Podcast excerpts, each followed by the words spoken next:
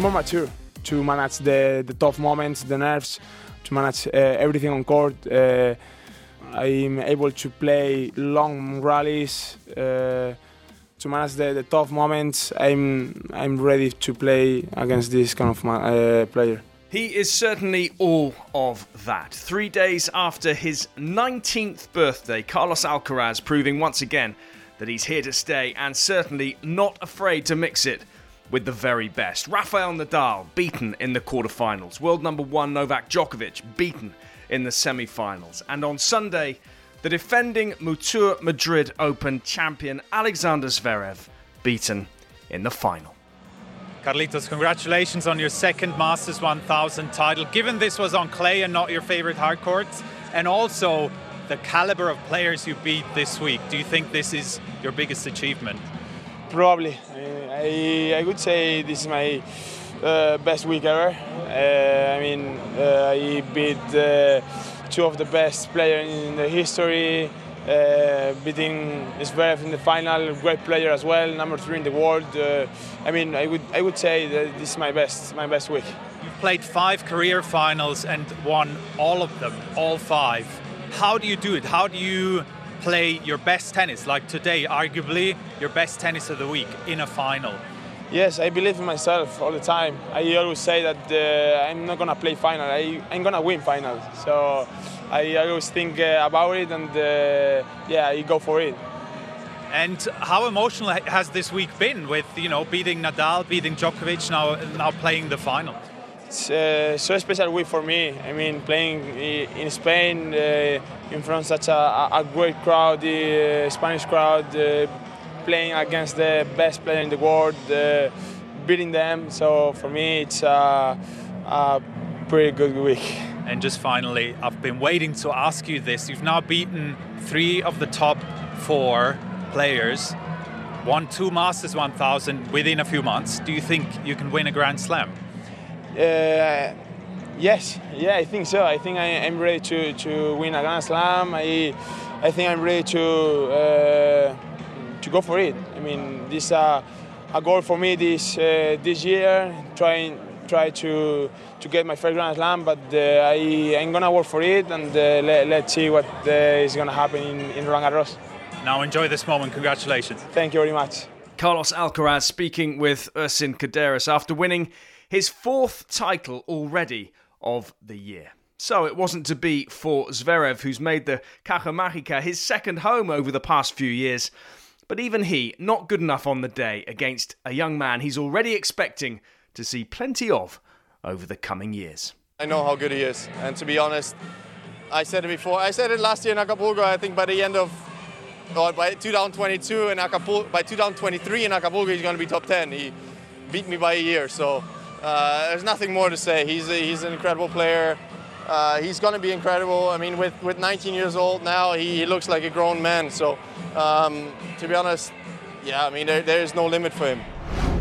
It's been a stop start season so far for world number one Novak Djokovic. He reached the semi finals in Madrid, losing to Alcaraz, and is still working through the process to get back to his best, as he told Ersin Kaderis. Still kind of finding the form, you know, I uh, not playing at the desired level, but um, I am getting there. It's, it's a progress, and I have to be patient and believe that I'm on the right track, which I feel I am. Uh, that's a positive. You know, there, there are some elements in the game that uh, I feel like I've done well with. Uh, there are things that I need to still keep on improving with, and I, I, I'm aware of that. I'm conscious of that. So you reckon we're starting to see the sparks of Novak from last year? I, Novak uh, every year is different as any other player. You know, I think every every season brings something new. Um, there are always certain things in the game that you can improve on. That uh, there's every day is pretty much different. You know, uh, e- even when at times you're confident and you feel like every shot is going well, you can uh, easily lose the timing or tempo or the rhythm on a specific shot the very next day. So, so it's always really working on that kind of fine tuning to to make sure that you get to the desired level. So if, if the player is different and, and, the mindset is different every year, what's Novak 2022? well, uh, must say that the year in professional sense hasn't started the best possible for me. I experienced something that I've never experienced in my life before, and uh, still feel some traces of that, you know. And, and it take, takes a little bit of time to, to adapt to to those circumstances. But uh, look, you know, it is what it is, and it's all a learning experience, a learning curve. Try to become a better person and stronger player mentally as well on the court. And as I said, you know, the lack of competitive matches affects the feeling, overall feeling on the court a little bit. So it takes more matches for me to really find my groove. But I think by uh, by Roland Garros, I'll, I'll be fine. Like we all, you, have been following the story of Carlos Alcaraz. How much of a threat is he in, in 2022? Well, I, I, don't think he's a threat. Uh, he's already there. You know, he's, he's uh, not anymore a, a, young and up and coming player. He's already established top player, uh, and and uh, his rise to the to the top uh, uh, 10 of the world was is incredible and super fast. to show that much maturity mentally, also game wise, is very, very impressive. There's a lot of superlatives going around for him and his game uh, from many different champions, uh, former champions, and I think we all agree that you know he, he he's the future of, of, of, the of the men's tennis, but also a present because of everything he has achieved so far this year. Djokovic full of praise for Alcaraz, and so too was Rafael Nadal, who's still coming back from his recent rib injury and is keen to look at the bigger picture. I tell you one thing: when when I arrive to the tournament, I, I don't uh, think about how I'm gonna be or how I not going to be. I, I just uh, try to follow uh, the practices every single day uh, without expecting much. You know, you have to to live with the things that are happening every single day, and uh, when you are uh, one month, uh, three weeks uh, outside of the tour, and you come here with no preparation, then of course there is moments that you feel the worst in the world. then moments you, you, feel better, but it's something that is normal. No, I went through all these experiences. Um, during my tennis career, unfortunately, uh, plenty of times, and uh, I know how the the process goes. Positive thing, I won two matches. I honestly don't mm, don't think too much in terms of uh, how I'm gonna be, how I don't gonna be in a couple of weeks. I, I just try to to follow my my road. Uh, I, I, I have another week days in a, in in front to practice on, on clay in a in a probably more similar conditions than than what we're gonna find in in Paris in in a few weeks. And uh, I tell you uh, honestly, my, my my only dream is uh, being Paris healthy enough and uh, physically good enough to to compete uh, at the highest level possible. No, if that happens, I know it's a tournament that I I have been uh, playing well a lot of times in my career. I know very well the place and. why not? I, I can be competitive again here and give me give me one more chance. That could be a dream for me, you know. But um, it's it's about keep going and uh, accept the challenge uh, and accept that the the the things going to be difficult.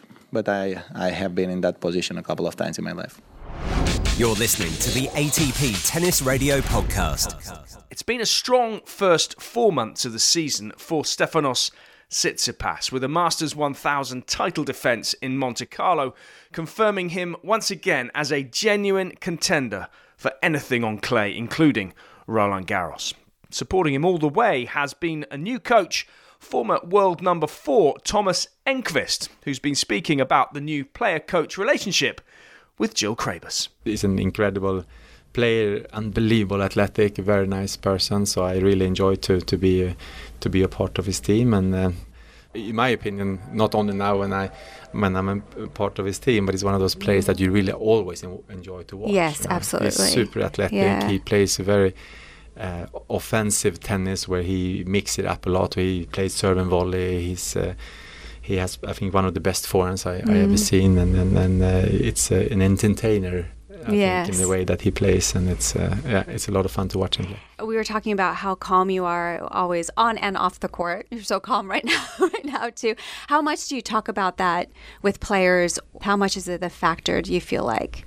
No, I think like each player have their uh, personality, you know, mm-hmm. and you need to find your way of you know getting the best out of you when you're when you're on the court and I think that's something that you need to you know depending on what player that you work with and that character of that player so it's difficult to say you cannot just put everybody in the same box you know mm. so you have to start with the character of the player and then find a way of, of you know so he can keep up or she can keep up the energy on the on the court and get out the best of, of, of their ability when he, when when they're out there I just want to get your take on, you know, when you played, I know you retired a little while ago, but how the game has changed and how you've seen its progress throughout the years.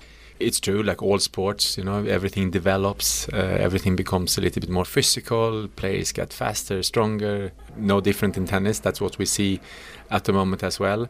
Uh, the fundamentals, I think, is still there. Not that much have changed in that aspect, but uh, for sure the game has become uh, become more physical and, and uh, you have to be very, very athletic. You know, each top player is very athletic, great athletes, and and moving even if they are tall. Uh, some of them is almost close to to two meters. Uh, was that six?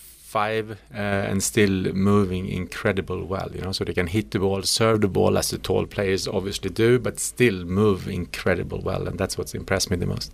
Now, when you say fundamentals, what exactly do you mean by the fundamentals are still there? Well, I think I think that the, the, the, game itself, in the way you know how, how you play the game, it's it hasn't changed that much. You have to go further back than uh, maybe like in the beginning of my professional career, like in the in the beginning of 90s. I would say that the it was obviously more players who played serve and volley, and and, and uh, you know more play, people came in, and you have maybe a little bit bigger variety of players uh, in, in in styles. Um, but since uh, my end of my career, like the beginning of Roger Federer area, I would say that doesn't it's not I don't see a huge difference in the in, in, in the way the players are playing, except that what I mentioned before with the with the big hitters, big servers, uh, powerful baselines, they can generate an enormous amount of power. But the big difference I see is how they move, how they cover the court. Uh, and, and, and, that's very impressive.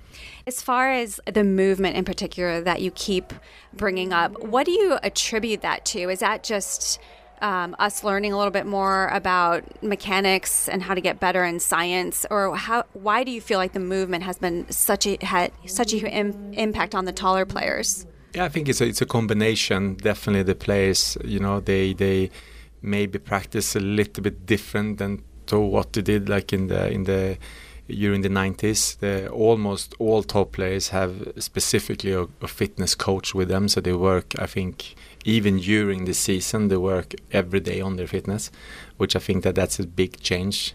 I would say from from the big 90s where we mostly I'm not I'm not maybe talking for everybody, but generally I would say that it was more big blocks of physical uh, periods during the year that you did, and then you know when you were out on the on, on the tour playing, it was mostly tennis. You know these days they they have big teams with them, and then they would continue to work on their fitness even during the time that they're out playing the tournaments. Did you feel like you had more of a chance because there's so many tournaments on the calendar now, did you feel like you had more breaks to be able to have those blocks of fitness, and that's why players are doing it during the calendar year a little bit more? Um, not really. I think I think the schedule is probably the same. You know, I think we the, the, the general play probably play the same amount of, of, of, tournaments. I would say, but it has become a very important part of, of, of the game.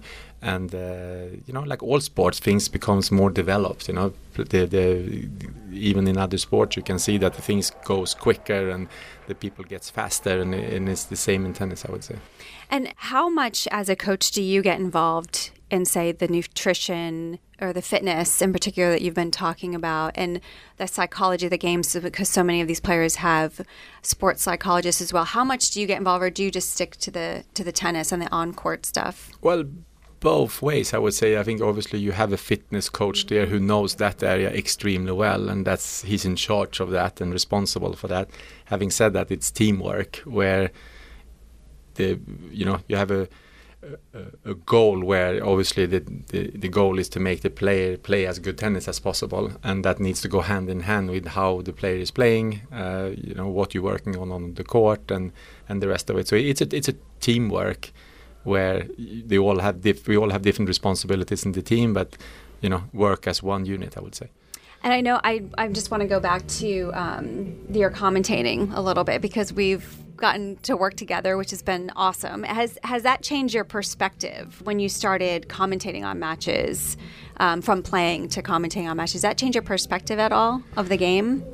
Yeah, a little bit. Like I did, uh, I have played, worked for, uh, well, together with you. We had done a lot of Wimbledons together, but I also had done all the Grand Slams since 2009, I think, mm-hmm. commentating, and that's a lot of a lot of tennis to, to commentate and to analyze and and uh, it's fun, you know. It's uh, obviously when you when you on your the court yourself playing, and when you look at it from a distance, and you know, you, and you obviously have more time to analyze it. Right. It's uh, it's, uh, it's it's good for your uh, knowledge of the game, I think, and it's uh, it's fun. It's a, it, I think it's a it's a good way to keep yourself up to date with what you know what's going on, and it, it makes your coaching, I think, uh, up to date, and, mm. and you you know most of the players and you have a lot, a lot of the stats, and you have seen them react so many times in different situations in the really big matches, and that I think is uh, it, it's it helps you when you when you want to coach. Yeah, oh, you brought up a good point about the statistics because that's been something that has definitely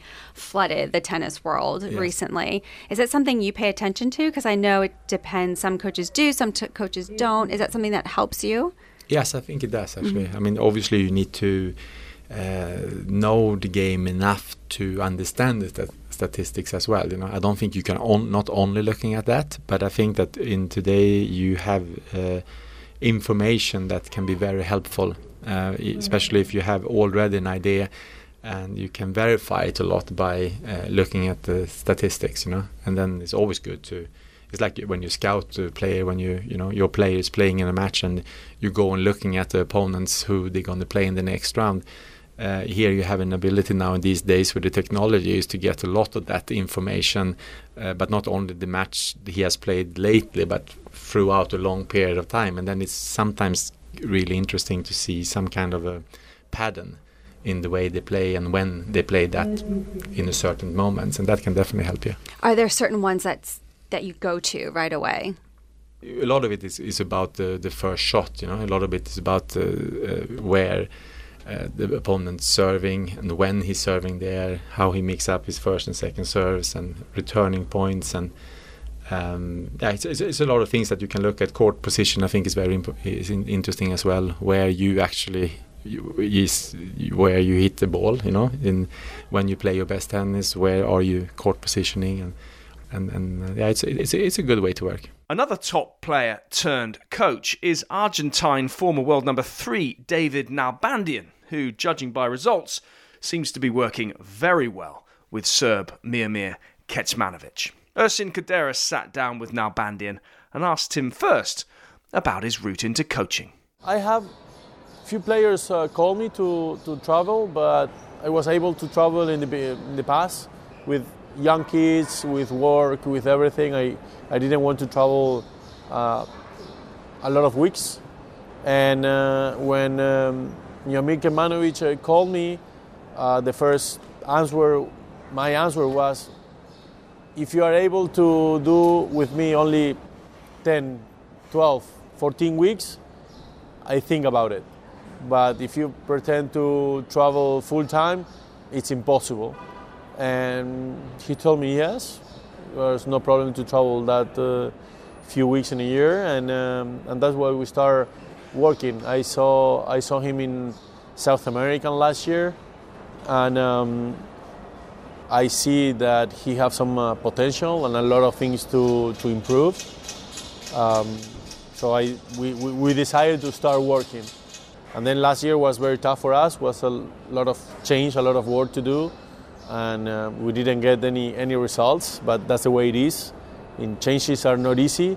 It's not coming fast, but. Uh, this year was was a little bit different, with some some good results, some good matches, but we we still work to do and and level to improve.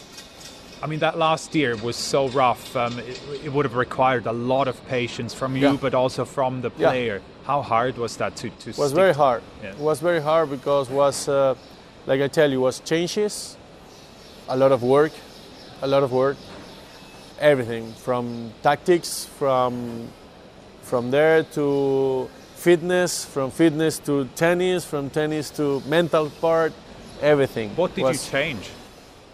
A lot. Give A us lot. an example. What what you changed? I cannot tell you my secret.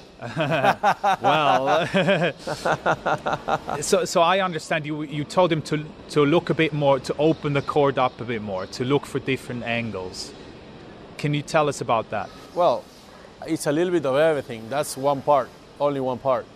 I think the tennis now is more, more fast, and they don't think too much. Just they just go for it, and they don't they don't analyze why make which shot in what moments, and we're trying to change that. And it's paying off. Uh, It seems to pay off. I mean, the last few weeks have been really good. He beat two top ten players in We, we are Felix doing better. Doing better. We are doing better. You're not there yet. What's the current progress? No, the progress is very good. It's very good, so so good so far. But uh, I feel like he he have more potential to, to, to give to me and to give to, to the tennis and to improve. I mean, he was the junior world number one. He won the, the juniors U.S. Open. He's he had a very successful juniors career. What do you think his potential is? Doesn't mean anything to me. Be number one juniors. I can tell you, million of examples was number one juniors, and then 200 in tennis pro, 300, 100, and never get to not even top 50. So juniors doesn't mean anything. Top 20 this year? Who knows? okay, thank you. Finally, this week, as attention now turns to the Internazionale BNL d'Italia in Rome, the fifth Masters 1000 of the year, Richard Connolly has been sampling the atmosphere and speaking with some of the home favourites. Shortly, we'll hear from the man who lost to Novak Djokovic in the Rome semi final last year. That's Lorenzo Sonego. But first, let's hear from Jannik Sinner, formerly with Riccardo Piatti, now being coached by Simone Vagnozzi.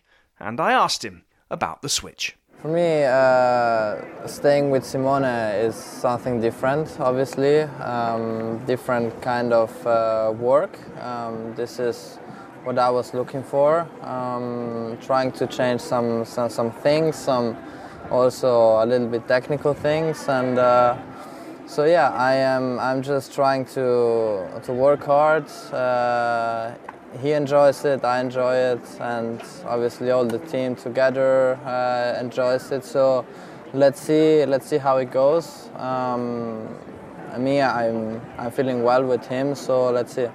How difficult do you think it's going to be to get the way you were working out of your system? Well, of course. I mean, I had seven incredible years with Riccardo and his team, and uh, I always felt very well with them. Um, I think we have done an incredible job bringing me to the top 10. Um, so, yeah, uh, I just felt it, so I, I, I've done uh, this way. Um, knowing uh, that what I have already, uh, I don't want to lose, uh, like my mentality, um, like uh, my way to play, but I think I can add some some new stuff, and uh, this is why uh, we are working for. And um, then, as I said, then we see. But I think um, slowly, slowly, in in my head is going already uh, the new way. So, and then we see how, how, it goes from, from now on.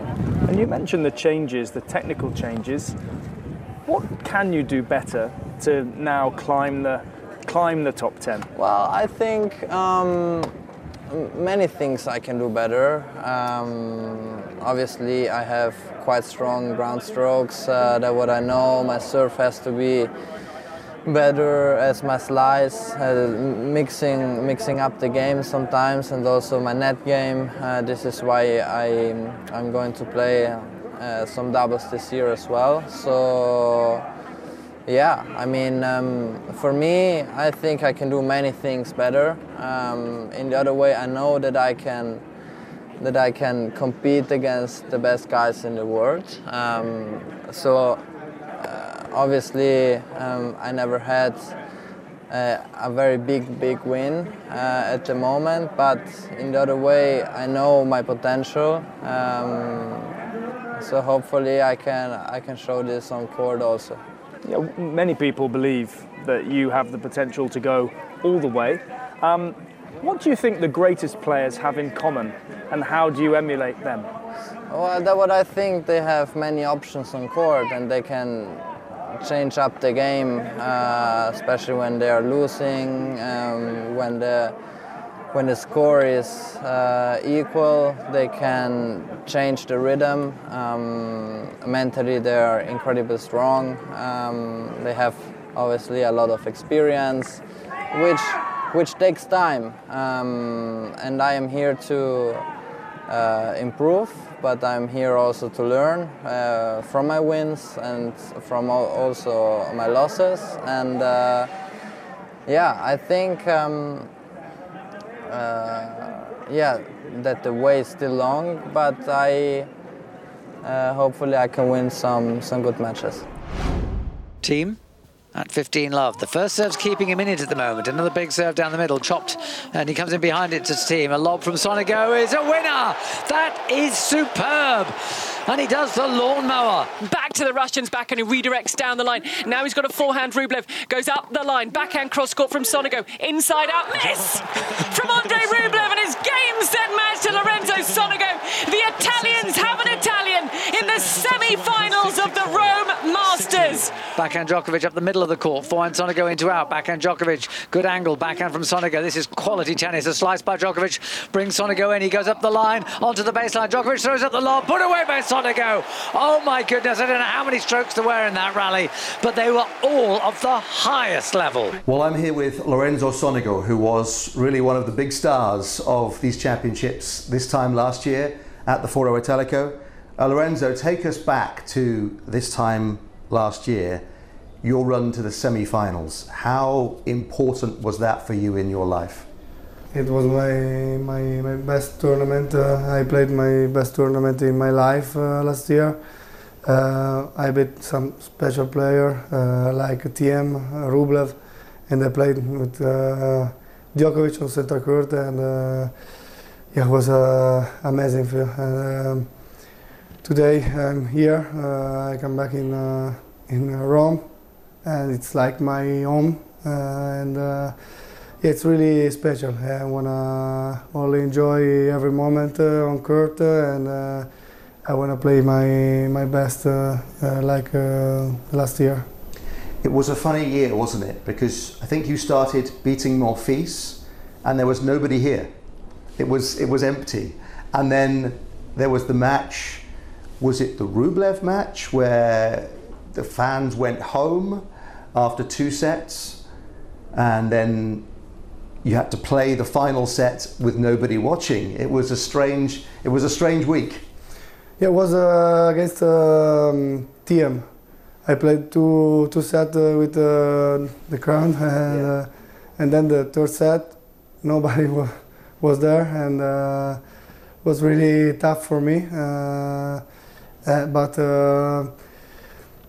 my my team was there, and I yeah, it was. Uh, I, remember the the last point, and uh, I think was my my best uh, moment uh, in the, in, the, life. And that match against Djokovic, when you, you pushed him very hard, you won the second set. It was a very close match. What did that tell you about what was possible for you? I think uh, all is possible uh, for for uh, all people. And uh, if you play home, uh, you, you you need to only play with your heart and all do you have and yeah, you can you can beat uh, Djokovic on center court, and uh, this is um, is the right mentality. I think um, when you play home. So the crowd can make can make that big difference. Yeah, for sure. Yeah. yeah. So, so what's it like coming here this year? Because we're speaking on the Sunday of the event. Already, there are large numbers of people here It's a lovely, nice atmosphere out there. You've been signing autographs, we've seen that. I mean, you must get a great feeling coming back. Yeah, the, the, the atmosphere here is uh, really amazing, unbelievable. Um, there are 100 uh, percent of people uh, this year, and uh, for all Italian is um, is uh, is good. And uh, yeah, we, we need to enjoy every moment, and that's it. And we'll be lining up plenty more fantastic interviews from Richard Connolly in next week's podcast, as well as during the week. Just head to our podcast channel on Apple, Google, Amazon, or Spotify. Before we go this week, a very big shout out and a very fond farewell to South Africa's Kevin Anderson, who this week announced his retirement from the game after playing more than 600 tour level matches and reaching a career high number 5 in the Pepperstone ATP rankings, as well as winning 7 ATP Tour titles and reaching the final at two Grand Slams. For more on that story, head to atptour.com where Kevin has been speaking with Andrew Eichenholz. And remember too to download the latest ATP WTA Live app for all the latest scores from both the men's and the women's singles and doubles events, all the rankings, all the news, and all the latest video. It is well worth having in your pocket. I'm Seb Lauzier. Thanks for listening. Enjoy the tennis.